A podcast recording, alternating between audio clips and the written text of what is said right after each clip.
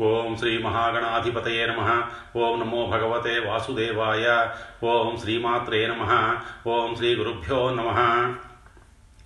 శ్రీదేవి భాగవతం పదిహేనవ భాగం. గాంధారి ధృతరాష్ట్ర కుంతి విదురులు నలుగురు జాహ్నవీ తీరంలో శతయూపాశ్రమం చేరుకున్నారు. రెల్లు గడ్డితో కుటీరం నిర్మించుకున్నారు. ఏకాగ్రచిత్తులై తపస్సు చేసుకుంటున్నారు. ఆరేళ్ళు ఇట్టే గడిచాయి. యుధిష్ఠురుడికి గాలి మళ్ళింది. తల్లిని పెదతండ్రిని ఒకసారి చూసి రావాలనిపించింది. మనేదగా ఉన్నాడు. ఆ రాత్రి ఒక కల వచ్చింది. తల్లి కనిపించింది. సన్నగా చిక్కిపోయి బలహీనంగా ఉంది. అంతలో మెలకువ వచ్చేసింది. తమ్ముళ్ళను పిలిచి మీరు సమ్మతించి నాతో వచ్చేటట్లయితే అందరం కలిసి వెళ్ళి చూసి వద్దాం అన్నాడు. అందరూ అంగీకరించారు. సుభద్ర ద్రౌపది ఉత్తర ఇంకా పౌరులు బయలుదేరారు. సంజయుడు వెళ్ళాడు. శతయూపాశ్రమం చేరుకున్నారు. అక్కడ కుంతి గాంధారి ధృతరాష్ట్రుడు మాత్రమే కనిపించారు. ఎంత పరకాయించి చూసినా విదురుడు కనపడలేదు. ధర్మజుడు కంగారు పడ్డాడు. పెదతండ్రిని అడిగాడు. విరక్తుడై నిరీహుడై నిరాహారుడై ఎక్కడో ఏకాంతంలో తపస్సు చేసుకుంటున్నాడని ధృతరాష్ట్రుడు ముక్తసరిగా చెప్పాడు. మర్నాడు గంగా తీరంలో మరో చోట విదురుడు కనిపించాడు. పాలిపోయి ఉన్నాడు. వట్టి ఎముకల గూడు తపో నియమాలతో అలా అయిపోయాడు. గట్టిగా గాలి వేస్తే ఎగిరిపోయేటట్టున్నాడు. దగ్గరకు వెళ్ళి వందే అహం త్వాం యుధిష్ఠిరహ అన్నాడు. విదురుడిలో కదలిక లేదు. ధ్యానంలో కూర్చున్నవాడు కూర్చున్నట్టే ఉన్నాడు. ధర్మజుడు కళ్ళు ఆర్పకుండా విదురుడి ముఖంలోకి చూస్తున్నాడు. హఠాత్తుగా అద్భుతావహమైన ఒక తేజస్సు విదురుడి ముఖం నుంచి చర్రున వచ్చి ధర్మజుడిలో ప్రవేశించింది. యమధర్మరాజు అంశలే ఇద్దరు. విదుర తేజస్సు ధర్మజుడిలో లీనమయ్యింది. వెంటనే విదురుడి శరీరం నేలకు ఒరిగిపోయింది. విదురుడు మరింక లేడు. ధర్మజుడు భోరుమన్నాడు. కాసేపటికి తేరుకున్నాడు. సోదరులను పిలిచాడు. అగ్ని సంస్కారం జరపడానికి ప్రయత్నాలు చెయ్యబోయాడు. అశరీరవాణి వినిపించింది. ఇతడు విరక్తుడు. సన్యాసికి అగ్ని సంస్కారం జరపకూడదు. అలా వదిలి వెళ్ళిపోండి అంది. అందరూ గంగలో మునిగి శతయూపానికి తిరిగి వచ్చారు. ధృతరాష్ట్రుడికి విషయం చెప్పారు. అతడు క్షణకాలం అయ్యో అని తపస్సులో మునిగిపోయాడు. రోజులు గడిచాయి. వ్యాసుడు నారదుడు మరికొందరు మహర్షులు అటువైపు వచ్చారు. కుశల ప్రశ్నలు అతిథి మర్యాదలు అయ్యాయి. కుంతీదేవి వ్యాసుణ్ణి అడిగింది. దివ్య తపో విభాస వ్యాస కర్ణుడు జ్ఞాపకం వచ్చినప్పుడల్లా నా మనస్సు కుమిలిపోతోంది. వాడికి తీరని ద్రోహం చేశాను. ఒకసారి వాడి ముఖం కళ్ళారా చూడాలని ఉంది. నువ్వు మహాతపస్వివి శక్తి సంపన్నుడివి ఒకసారి చూపించవు అని ప్రాధేయపడింది. వెంటనే గాంధారి అందుకొని దుర్యోధనుణ్ణి చూపించమంది. ఆశీర్వదించమంటూ వచ్చి ఆ వేళ యుద్ధానికి వెళ్ళాడు. మరి తిరిగి రాలేదంటూ కంట తడిపెట్టింది. నూరుగురు కొడుకుల్ని ఒకసారి చూడాలని ఉంది చూపించవా అని అభ్యర్థించింది. సుభద్ర అభిమన్యుణ్ణి చూపించమంది. తల్లిపేగు అంటే ఏమిటో తెలిసింది వ్యాసుడికి. జాలిపడ్డాడు. అది సాయంకాలం సంధ్యా సమయం. గంగలో వాచి ప్రాణాయామం చేసి ఆదిపరాశక్తిని ధ్యానించాడు. మణిద్వీపాధి వాసిని స్తుతించాడు. యదా న వేద న చ విష్ణురీశ్వరో న వాసవో నైవ జలాధిపస్తథా న విత్తపోనైన యమస్య పావకస్తదాసి దేవి త్వమహం నమామితాం తల్లి త్రిమూర్తులు అష్టదిప్పాలకులు లేనప్పుడు కూడా నువ్వు ఉన్నావు. పంచభూతాలు ఇంద్రియాలు బుద్ధి మనస్సు వాటి గుణాలు సూర్యచంద్రులు ఇవి ఏవీ లేనప్పుడు కూడా నువ్వు ఉన్నావు. సంకల్పం మాత్రం చేత సృష్టించి సర్వతంత్ర స్వతంత్రురాలివై నడిపిస్తున్నావు. నిన్ను తెలుసుకున్న వేత్త లేడు. అమ్మా ఈ దీనురాండ్రు చనిపోయిన తమ పుత్రులను చూపించమని బతిమాలుతున్నారు. నాకంతటి శక్తి లేదు. నువ్వే చూపించు తల్లి.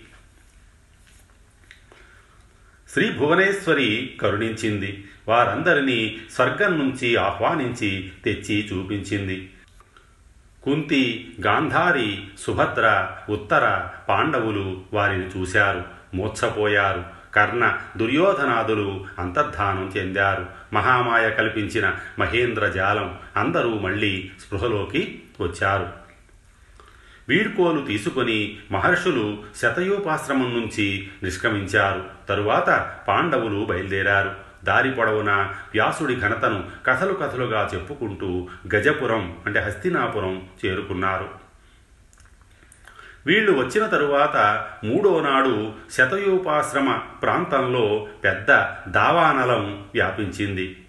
కుంతి గాంధారి ధృతరాష్ట్రుడు ముగ్గురు అగ్నికి ఆహుతయ్యారు. సంజయుడు రాజును వదిలేసి తీర్థయాత్రలకు వెళ్ళినవాడు ఇంతే సంగతులు.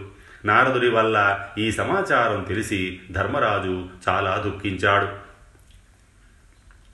కురుక్షేత్ర సంగ్రామం ముగిసిన ముప్పై ఆరేళ్ళకు విప్రశాపం కారణంగా ప్రభాస తీర్థంలో యాదవులు ముసలం పుట్టి నశించారు. మదిరాపానం విపరీతంగా చేసి ఒళ్ళు తెలియక పరస్పరం కలహించుకొని అందరూ మరణించారు. బలరాముడు పంచత్వం పొందాడు.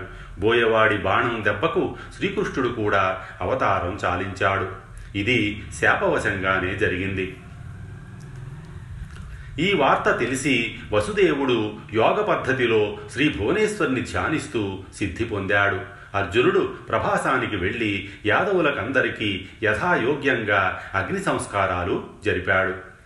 అష్టమహిషులతో పాటు శ్రీకృష్ణుడికి చితిపేర్చి ఉత్తరక్రియలు నిర్వర్తించాడు. రేవతితో కలిపి బలరాముడి పార్థివ శరీరాన్ని అగ్నికి ఆహుతి చేశాడు. ద్వారకకు తిరిగి వచ్చి అక్కడ మిగిలి ఉన్నవారిని ఖాళీ చేయించాడు.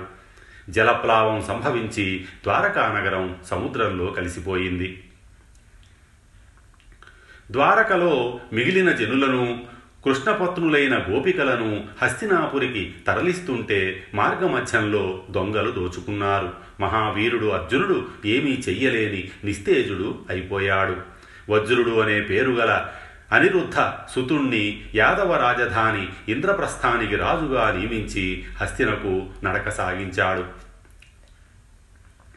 రాబోయే యుగంలో శ్రీకృష్ణుడు మళ్ళీ అవతారం ధరించినప్పుడు నీ తేజస్సు నీకు తిరిగి వస్తుందని చెప్పి వ్యాసుడు కనిపించి పార్థుణ్ణి ఓదార్చాడు.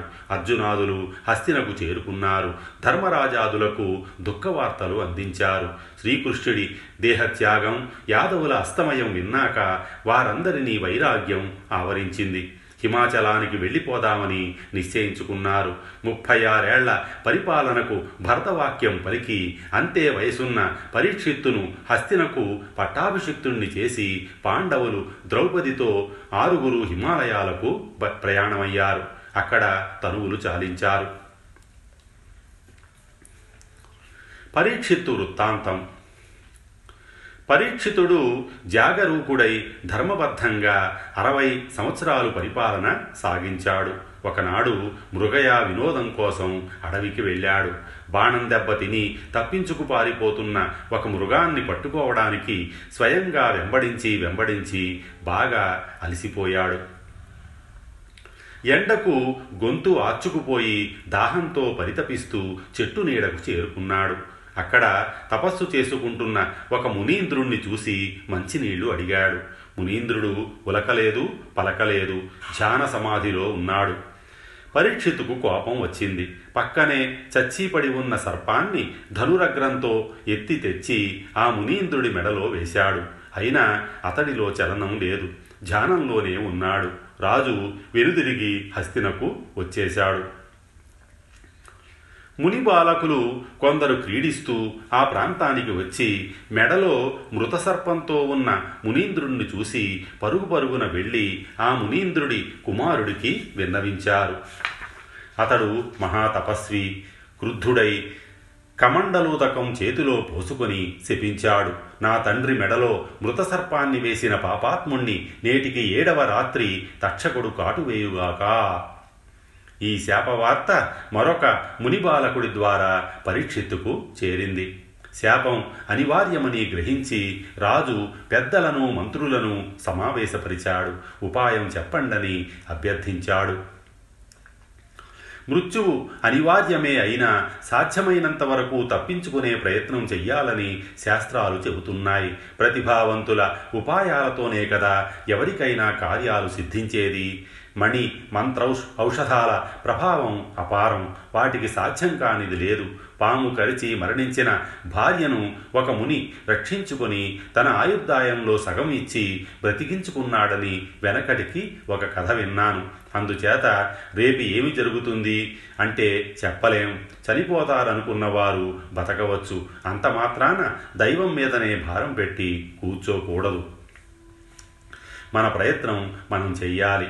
సర్వసంగ పరిత్యాగులమన్న యతీశ్వరులే భిక్ష కోసం ఇల్లిల్లు తిరుగుతున్నారు. ఏ ప్రయత్నము లేకుండా కూర్చోవడం లేదు.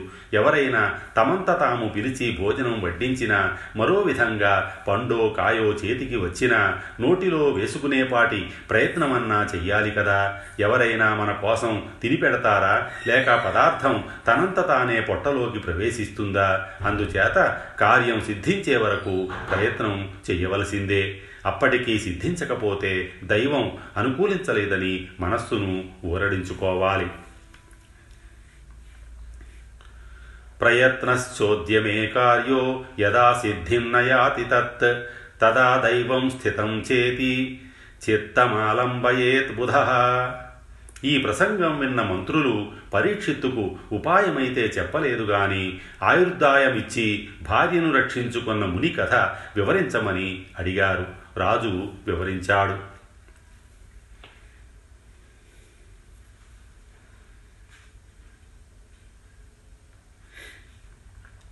ప్రమద్వర రురువుల కథ.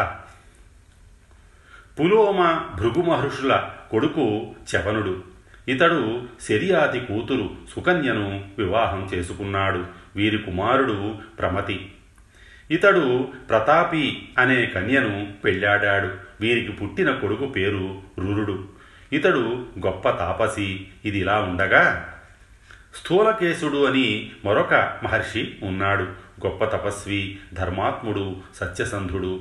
మేనక అనే అప్సరస విశ్వావసువు వల్ల గర్భవతి అయి ఆడపిల్లను ప్రసవించి ఈ స్థూలకేశుడి ఆశ్రమంలో వదిలిపెట్టి వెళ్ళిపోయింది.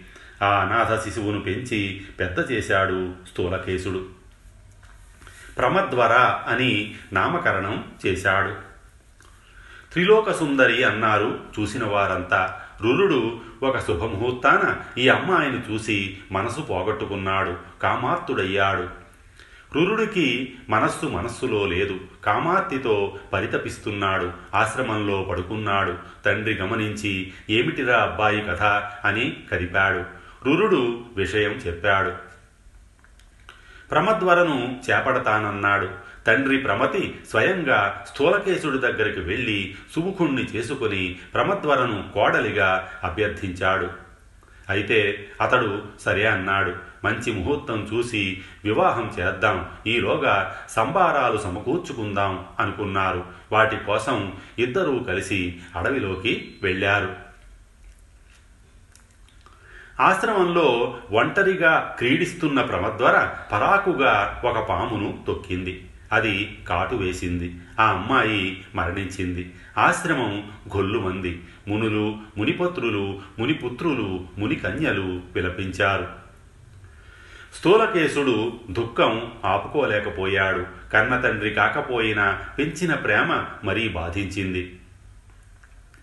రురుడు బోరున విలపిస్తూ పరుగు పరుగున వచ్చాడు. నేలపై పడి ఉన్న ప్రమద్వరను చూశాడు. ముఖంలో తగ్గని కళను చూసి బతికే ఉంది అనుకున్నాడు. మునులను స్థూలకేశుణ్ణి మార్చి మార్చి చూశాడు. ఆశ్రమం యువతలకి వచ్చేశాడు. ఒంటరిగా కూర్చుని దారుణంగా విలపించాడు. సర్పరూపంలో వచ్చి నా సుఖాన్ని కాజేశాడు. పాడు దైవం అని నిందించాడు. ప్రమ ప్రమద్వర లేకుండా బతకలేననుకున్నాడు. ఒక్కసారైనా పలకరించలేదు ఒక్కసారైనా స్పృశించలేదు ఒక్కసారైనా చుంబించలేదు. మందభాగ్యుణ్ణి పాణిగ్రహణం చెయ్యలేకపోయాను. ఈమెతో కలిసి లాజహోమం చెయ్యాలనుకున్నాను. అన్నీ మట్టిలో కలిసిపోయాయి. మానవ జన్మ. చీచి ఎంత దారుణం. చద్దామంటే చావేరాదు ఇంక సుఖాలా? ఎలా వస్తాయి? నూతిలో దూకడము? నిప్పుల్లో ఉరకడము? ఇంత విషం తాగడము? ఉరిపోసుకోవడము? ఇదే మిగిలింది నాకు. ప్రాణవల్లభ. ప్రమద్వర లేకుండా బతకలేనుగాక బతకలేను. ఎంతసేపో విలపించాడు. ఏడ్చి ఏడ్చి ఎప్పటికో కాసింత తేరుకున్నాడు. ఆలోచించాడు. నేను మరణించి ఏమి సాధిస్తాను? ఆత్మహత్య మహాపాతకం. తప్పు. నా తల్లిదండ్రుల దుఃఖానికి అంతు ఉంటుందా? పాపిష్టి దేవుడొక్కడు సంతోషించవచ్చుగాక పరలోకంలో నా ప్రియురాలికి ఏదైనా మేలు జరుగుతుందా? జరుగుతుందంటే మరణిస్తాను. జరగకపోగా కీడు జరుగుతుంది. నా మరణానికి కారణమై ఆత్మఘాతుకుడి ప్రియురాలుగా పరలోకానికి దూరమవుతుంది. అందుచేత ఆమె కోసం నేను మరణించకూడదు. బతికే ఉండి ఏమైనా చెయ్యాలి.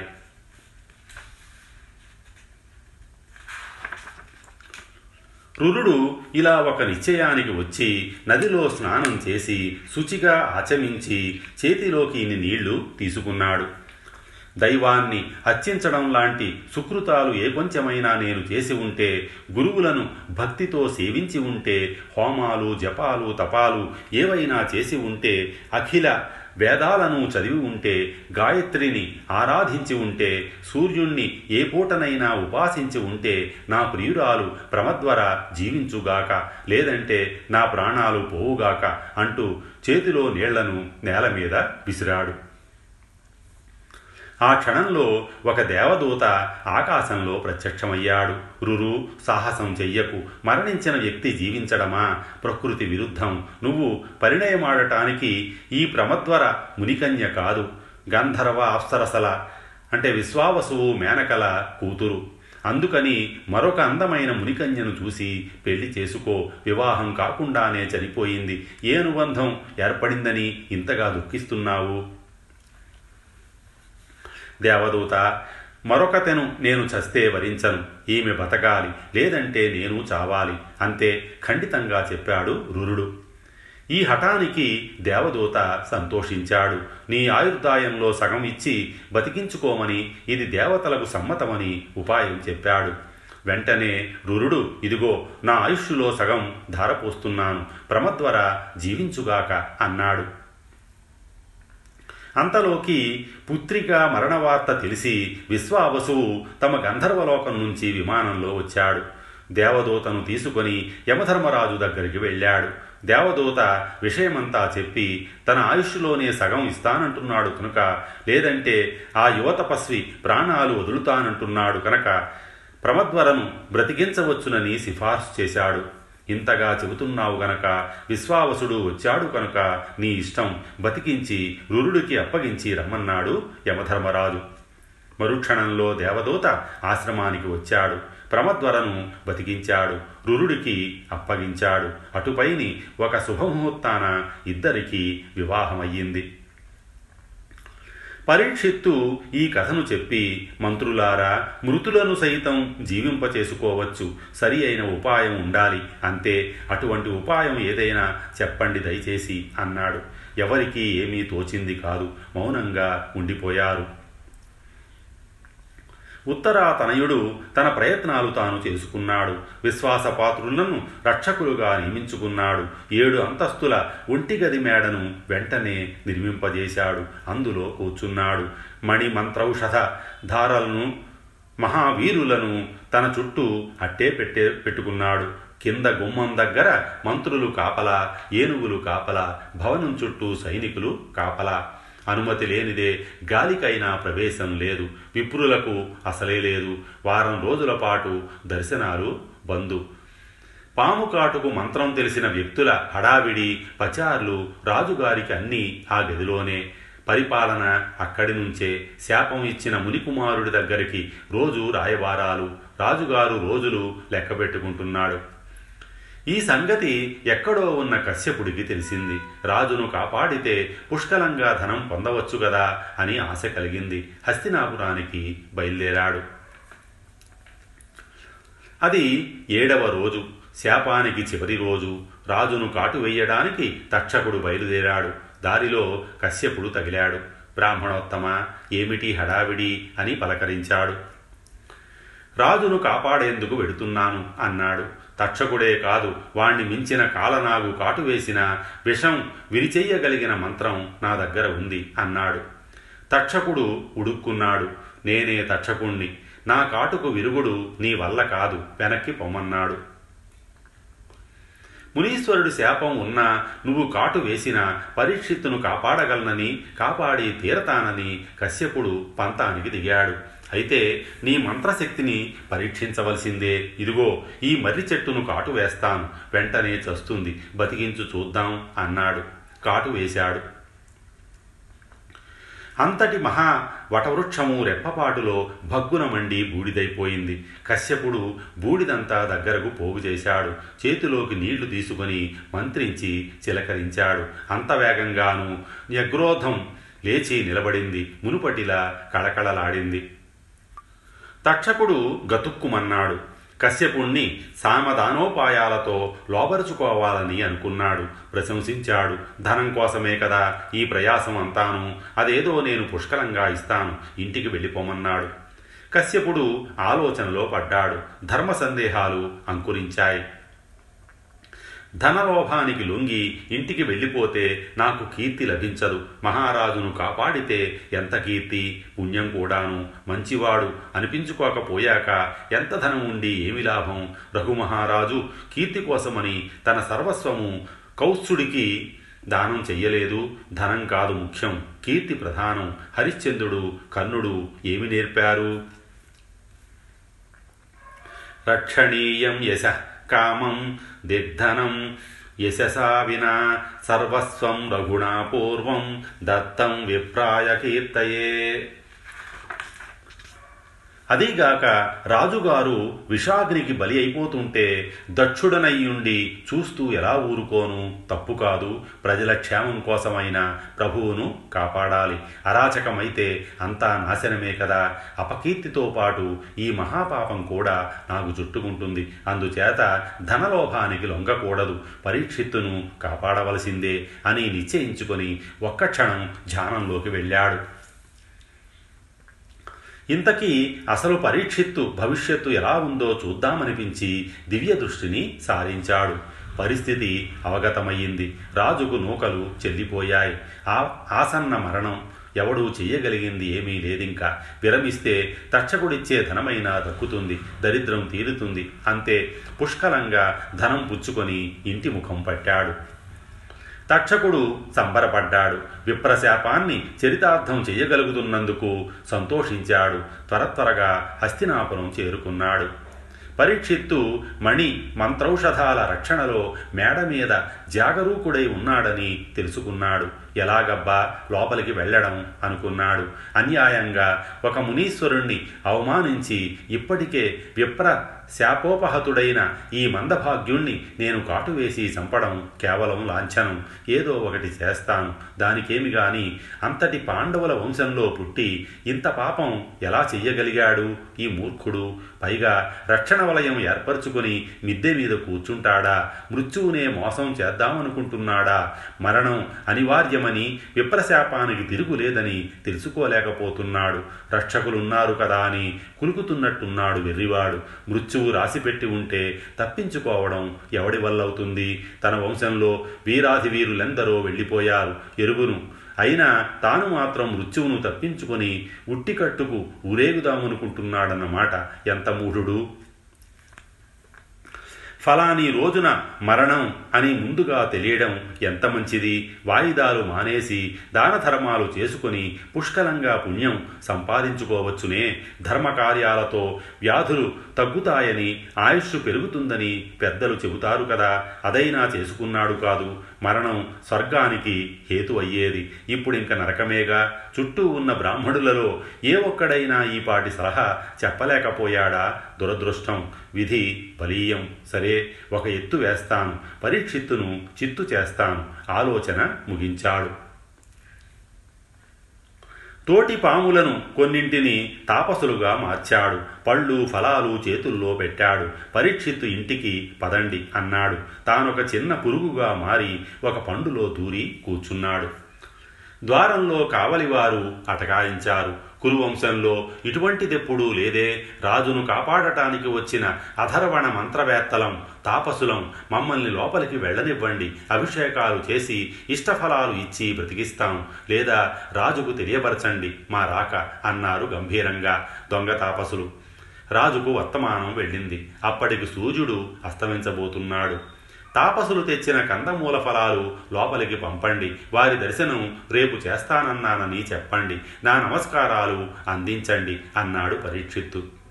ఫలాలు లోపలికి వెళ్ళాయి. తన చుట్టూ ఉన్న మంత్రులందరికీ తలా ఒకటి ఇచ్చి తానొకటి తీసుకుని ఒలిచాడు ఉత్తరేయుడు అంటే ఉత్తర కొడుకు. అందులో నుంచి అణువంత పురుగు బయటకు వచ్చింది. మణిపూసలా మెరుస్తోంది. కళ్ళు నల్లగా ఉన్నాయి. మంత్రులారా ఇంచుమించు సూర్యుడు అస్తమించాడు. ఏడు రోజుల గడువు తీరిపోయింది. నాకింక సర్పభయం లేదు. విషభయం అంతకన్నా లేదు. విప్రశాపం వీగిపోయింది. అయినా శాపాన్ని మన్నించడం కోసం అంగీకరిస్తున్నాను. మహాసర్పానికి బదులు ఈ చిన్న పురుగు నన్ను కాటువేయుగాక అంటూ పరీక్షిత్తు ఆ పురుగును మెడ మీద పెట్టుకున్నాడు. మెరుపులా మెరిసి అది మహాసర్పం అయింది. రాజును చుట్టివేసింది కాటు వేసింది. నిప్పులు కక్కుతూ నింగిలోకి ఎగిరిపోయాడు తక్షకుడు. మొదలు నరికిన చెట్టులా కూలిపోయాడు పరీక్షిత్తు. అంగరక్షకులు మహామంత్రులు కకావికలయ్యారు. హాహాకారాలు మిన్నుముట్టాయి. నింగిలో నిప్పు ముద్దలా ఎగిరిపడుతున్న తక్షకుణ్ణి చూసి ప్రజలు భయభ్రాంతులయ్యారు. ప్రపంచమే తగులబడిపోతుందని భావించారు. स्वस्ति श्री उमामहेश्वर परब्रह्मार्पणमस्तु।